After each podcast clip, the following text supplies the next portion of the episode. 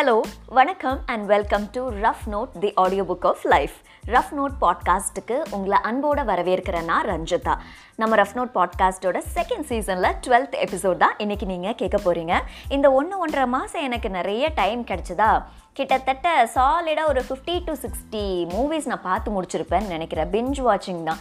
ஆனால் என்னெல்லாம் திரைப்படங்கள் பார்த்தேன் அப்படின்னு ஒரு லிஸ்ட் கேட்டால் ஹார்ட்லி ஒரு செவன் டு எயிட் ஃபிலிம்ஸ் தான் என்னால் ஞாபகப்படுத்தி சொல்ல முடியும். ஏன்னா too much of anything will kill யூன்னு அந்த மாதிரி பேக் டு பேக் அப்படியே அடிக்டிவாக உட்காந்து பார்த்து பார்த்து பார்த்து ஒரு கட்டத்தில் அது ரொம்ப திகட்டிடுச்சு. சரி கொஞ்சம் பிரேக் எடுத்துக்கலான்னு அப்புறம் கொஞ்ச நாள் நான் படமே பார்க்க பார்க்காம விட்டுட்டேன். அந்த அளவுக்கு பேக் டு பேக் எல்லா படங்களும் பார்த்து பார்த்து பார்த்து ஒரு கட்டத்துக்கு மேலே அந்த மூவிஸ் ரிலேட்டடான விஷயங்களே என்னை சுற்றி நடக்க ஆரம்பிச்சுது.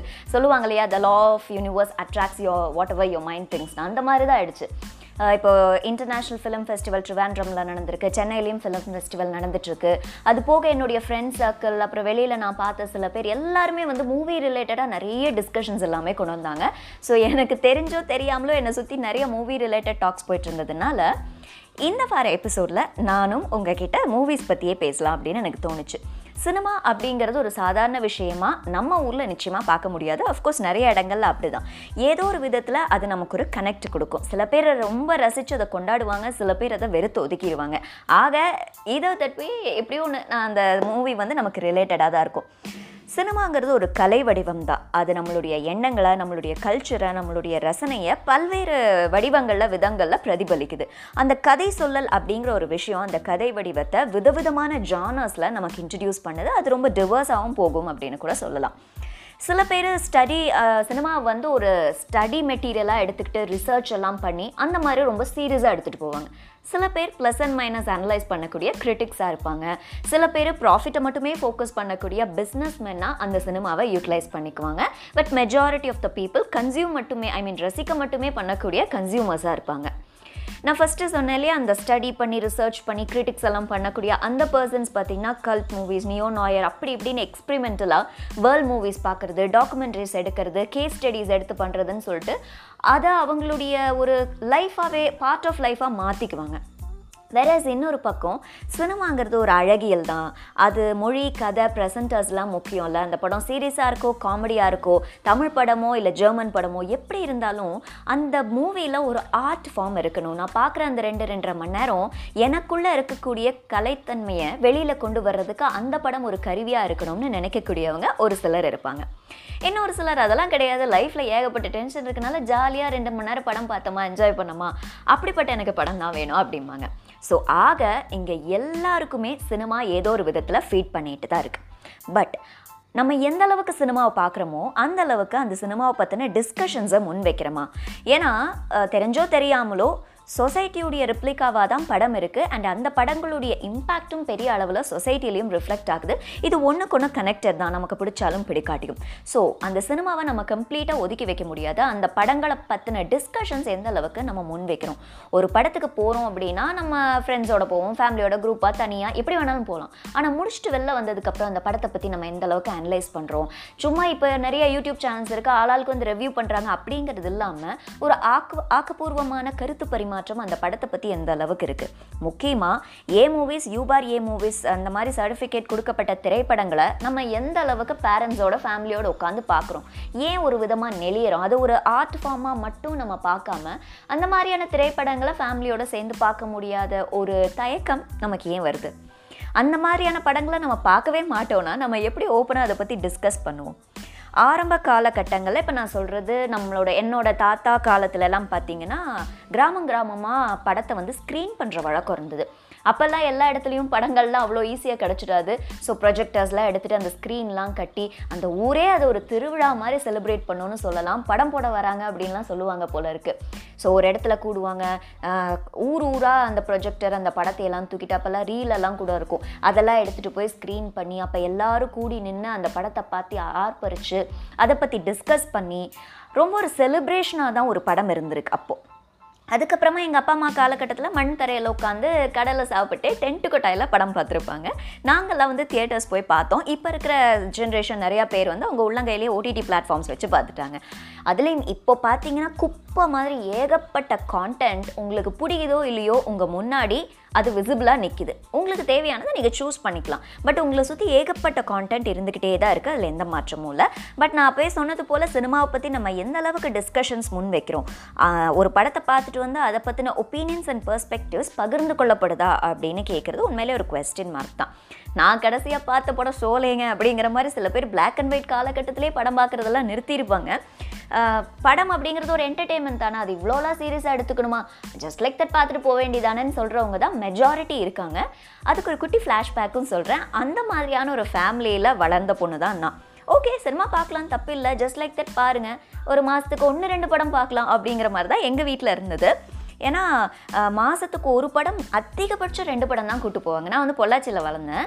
அப்போ அங்கே வந்து Nallappa theatre Durais theatre Shanthi theatre அப்புறம் ஏடிஎஸ்சின்னு நினைக்கிறேன். இந்த நாலு தியேட்டர்ஸ் தான். இது நாலு தான் ரொம்ப ஃபேமஸ் ஸோ இந்த நாலு தியேட்டர்ஸில் என்ன படம் போட்டிருந்தாலும் சரி ஃபஸ்ட்டு அப்பா அம்மா வந்து அவங்க ஃப்ரெண்ட்ஸ் கிட்டலாம் கேட்டுக்குவாங்க. ஓகே இது குழந்தைங்களை கூட்டு போய் பார்க்குற படம் தானே? அப்படின்னு கிராஸ் வெரிஃபை பண்ணிட்டு வந்துருவாங்க. அதுக்கப்புறமா நாலு தியேட்டர்ஸ்க்கு ஒரு விசிட் போவாங்க. எந்த தியேட்டரில் டிக்கெட் கிடைக்குதோ அதுக்கு போயிடுவோம் ஹீரோ யார் டைரக்டர் யார் அந்த படம் என்ன ஏதோ நமக்கு முக்கியம் இல்லை. குழந்தைங்களோட அந்த படம் பார்க்கலாமா? அவ்வளோ மட்டும்தான் கேட்பாங்க. க்யூவில் நின்று தான் டிக்கெட் வாங்குவோம். அடிச்சு பிடிச்சி அந்த மன்னன் படத்தில் வர மாதிரியே நாங்கள் வந்து நிறைய அடிச்சு பிடிச்செல்லாம் டிக்கெட் வாங்கியிருக்கோம். அப்படியே அந்த டிக்கெட்டை வாங்கிட்டு உள்ளே போனப்போ அந்த தியேட்டரே நிரம்பி வழியும். அப்படியே ஆஹா ஓஹோன்னு சத்தம் போடுவாங்க பேப்பர்லாம் கிழிச்சு போடுவாங்க. அதெல்லாம் கண்ணு வெளியே அப்படியே பார்த்துட்டு பிரமிப்பாக பார்த்துட்ருப்போம் புரியுதோ இல்லையோ நாங்களும் சேர்ந்து கத்திட்ருப்போம் இருப்போம். அந்த ஆரஞ்சு கலர் கோன் ஐஸ்கிரீம் வாங்கி தருவாங்க. அதுக்கு வேண்டிய வாழ்நாளெல்லாம் காத்திருக்கலாங்கிற மாதிரியான ஒரு ஃபீல் இருக்கும். ஸோ படமெல்லாம் நல்லா பார்த்து முடிச்சுட்டு புரியுதோ இல்லையோ சிரிக்கிற இடத்துல சிரிச்சு அழுகிற இடத்துல அழுது. எல்லாம் பார்த்துட்டு நன்றி வணக்கம்னு போடும்போது அந்த ஸ்க்ரீனை தொட்டு கும்பிட்டு வந்தா என்ன அப்படிங்கிற மாதிரியான ஒரு ஃபீல் வரும். அந்த டிக்கெட்ஸ் எல்லாம் நாங்கள் எங்கள் நானும் என் ஃப்ரெண்ட்ஸ் எல்லாம் ரொம்ப நாள் சேகரித்து வச்சுருப்போம். அந்த அளவுக்கு அது ஒரு ரொம்ப க்ளோஸ் டு ஹார்ட்டாக இருந்தது. மாதத்துக்கு ஒன்று ரெண்டு படங்கள் இந்த மாதிரி பார்த்துட்டு இருந்தோம். புரியுதோ இல்லையோ எல்லா படமும் பார்ப்போம். பட் எனக்கு நினைவு தெரிஞ்சு ஓகே படம்னா இதுதான் இதுதான் கதை அப்படின்னு ஓரளவுக்கு புரிஞ்ச படம்னா நான் ரோஜா படம் தான் சொல்லுவேன். நைன்டிஸ் கிட்ஸ் இல்லையா? அந்த சமயத்தில் ஓரளவுக்கு அதுதான் புரிஞ்சுது. அப்புறம் டிவிஸில் பார்த்தீங்கன்னா இந்த சேட்டலைட் சேனல்ஸ்லாம் வர ஆரம்பிச்சதுக்கப்புறம் எங்கள் வீட்டு டிவியில் பன்னெண்டு சேனல் எடுத்தது. ஸோ அதில் சண்டே ஆச்சுன்னா ஏஷியா நெட்டில் காலையில் ஒரு படம் காட்டுவாங்க ஈவினிங் சன் டிவியில் ஒரு படம் காட்டுவாங்க. அதுவும் அப்பா அம்மா பெர்மிஷனோட உட்காந்து பார்த்துட்டு எந்திரிச்சு போய் ஹோம் ஒர்க் பண்ணும். இப்படி தான் இருந்தது. இந்த டெக்கில் சிடி போட்டு கேசட் போட்டு பார்க்குறதெல்லாம் எங்கள் வீட்டில் பெருசாக கண்டுக்கல. அதெல்லாம் எதுக்கு உட்காந்து படிங்க அப்படிங்கிற மாதிரி விட்டுட்டாங்க. அப்புறம் இந்த டூ தௌசண்டில் கேடிவின்னு ஒரு கான்செப்ட் வந்தது. கிட்டத்தட்ட எங்கள் குலதெய்வமே கேடிவி தான் அப்படின்னு சொல்கிற அளவுக்கு அந்த படத்துடைய வரிசையெல்லாம் பார்த்தீங்கன்னா அப்போல்லாம் அவங்க இன்னும் பயங்கரமாக கலெக்டிவாக வச்சுருந்தாங்க. சன் டிவியா கேடிவியான்னு சரியாக ஞாபகம் இல்லை. காவிய புதன் வெள்ளிக்கு என்னமோ வச்சுருந்து இந்த மாதிரி நிறையா சீரீஸ் இருந்தது. ஸோ ஒவ்வொரு நாள் ஒவ்வொரு கான்செப்ட் அப்படிங்கிறப்போ அது ரொம்ப எக்ஸைட்டிங்காக இருந்தது. கேடிவியில் காலையிலேருந்து நைட்டு வரைக்கும் நாலஞ்சு படம் போடுவாங்க. வரிசையாக எல்லாம் உட்காந்து பார்க்குறது எங்கள் ஃப்ரெண்ட்ஸ் எல்லோரும் கேடிவி கேடிவி முன்னாடி தான் இருப்போம். சாப்பிட்றது தூங்குறது எல்லாம் டிவி முன்னாடி தான். இடைவேளை விட்டால் தான் பாத்ரூம் போயிட்டு வருது அந்த மாதிரி ரொம்ப எக்ஸைட்டிங்காக இருந்தது. அப்புறம் கொஞ்சம் கொஞ்சமாக இந்த ஸ்டார் மூவிஸ் ஹெச்பிஓலாம் வர ஆரம்பிச்சதுக்கப்புறமும் ஓ இப்படி தான் இங்கிலீஷ் படமோ? அப்படின்னு புரிய ஆரம்பிச்சு ஏன்னா அப்போல்லாம் இங்கிலீஷ் படம் அப்படின்னாலே ஏ ரேட்டட் மூவிஸ் அப்படிங்கிற மாதிரியான கான்செப்ட் தான் இருந்தது. பட் அதையும் தாண்டி உலக சினிமானா எப்படி இருக்கும் இங்கிலீஷ் மூவிஸ் எப்படி இருக்கும் அதர் லாங்குவேஜில் எப்படி இருக்கும் கல்ச்சர்னா என்ன எப்படி ஸ்க்ரீன் ப்ளே பண்ணுறாங்க இந்த மாதிரியான சில விஷயங்கள் இந்த தெரிஞ்சும் தெரியாமலும் கொஞ்சம் இம்மெச்சோர்டாக டிஸ்கஸ் பண்ணுவோம் இல்லையா? அப்படி தான் அந்த படங்களெல்லாம் நாங்கள் பார்த்து வளர ஆரம்பித்தோம் ஸோ படத்தை பற்றின இந்த அளவுக்கு மட்டுமே அறிமுகம் உள்ள ஒரு பொண்ணு தான். அதுக்கப்புறமா விஷுவல் கம்யூனிகேஷன் எடுத்தேன். அப்படி தான் மீடியாவில் அப்படியே அந்த பயணம் போச்சு. அதுக்கப்புறம் அது எப்படி எப்படியோ போயிடுச்சுன்னு வச்சுக்கோங்க. பட் ஒரு திரைப்படத்தை நம்ம எப்படி கன்சியூம் பண்ணுறோம் அதுக்கப்புறம் அதை நம்ம எப்படி வேலிடேட் பண்ணுறோம் அதுவும் நம்ம பர்சனல் லைஃப்பும் நம்ம எந்த அளவுக்கு கனெக்ட் பண்ணுறோம் அப்படிங்கிற மாதிரியான நிறைய விஷயங்கள் நான் நிறைய யோசிச்சிருக்கேன். எனக்கு எப்பயுமே ஒரு பழக்கம் இருக்குது ஏதாச்சும் ஒரு படம் பார்த்தேன்னா ஒரு ஃபஸ்ட்டு இருபது இருபத்தஞ்சு நிமிஷத்தில் அந்த படத்தில் ஏதோ ஒரு கேரக்டர் நான் சூஸ் பண்ணிக்குவேன். Not necessary not necessarily it's a hero ஒரு ஹீரோயின் ஏதோ ஒரு கேரக்டர் அது ஒரு நாய்க்குட்டியாக கூட இருக்கலாம். அந்த கேரக்டர் தான் நான் அப்படின்னு என்ன அந்த இடத்துல பொருத்தி பார்த்துக்குவேன். ஏன்னா நம்ம எல்லாருக்கும் இருக்கிறது தானே நம்மளையே ஹீரோ ஹீரோயினாக நினச்சிக்குவோம். அதே போல் சின்ன வயசுலேருந்து எனக்கும் அது ஒரு பழக்கம் ஆயிடுச்சு. ஸோ நான் அந்த படத்தில் ஒரு கதாபாத்திரமாக நினச்சிட்டு நான் ரெண்டு ரெண்டரை மணி நேரம் அந்த படத்துக்குள்ளே ட்ராவல் ஆகிட்டு இருப்பேன். அப்படி எனக்கு ரொம்ப க்ளோஸ் ஒரு கனெக்ட் அந்த படத்து கூட எனக்கு வந்து இருந்தது. ஸோ அப்படி நம்ம படங்களை பார்க்க ஆரம்பித்து இப்போ ஏகப்பட்ட படங்கள் பார்த்து பார்த்து பார்த்து நிறைய பேர்கிட்ட பேசி இப்போ நீ வேர்ல்ட் கிளாஸ் மூவிஸ் பார்ப்பியா அந்த அளவுக்கு நீ கேஸ் ஸ்டடீஸ் பண்ணிட்டியா படங்களில் எக்ஸ்பர்ட் ஆகிட்டியா அப்படியே நீ வந்து ஃபிலிம் மேக்கிங்குள்ளே போகல இந்த மாதிரியான கேள்விகள்லாம் நான் ஃபேஸ் பண்ணிட்டு தான் இருக்கேன். பட் நான் அப்போவே சொன்னது போல் படத்தை வந்து மூணு விதமாக பார்ப்பாங்க. சில பேர் எக்ஸ்பெரிமெண்டலாக சில பேர் என்டர்டெயின்மெண்ட்டாக ஆனால் நான் சொன்ன அந்த இன்னொரு கேட்டகரி இருக்கு இல்லையா அழகியல்.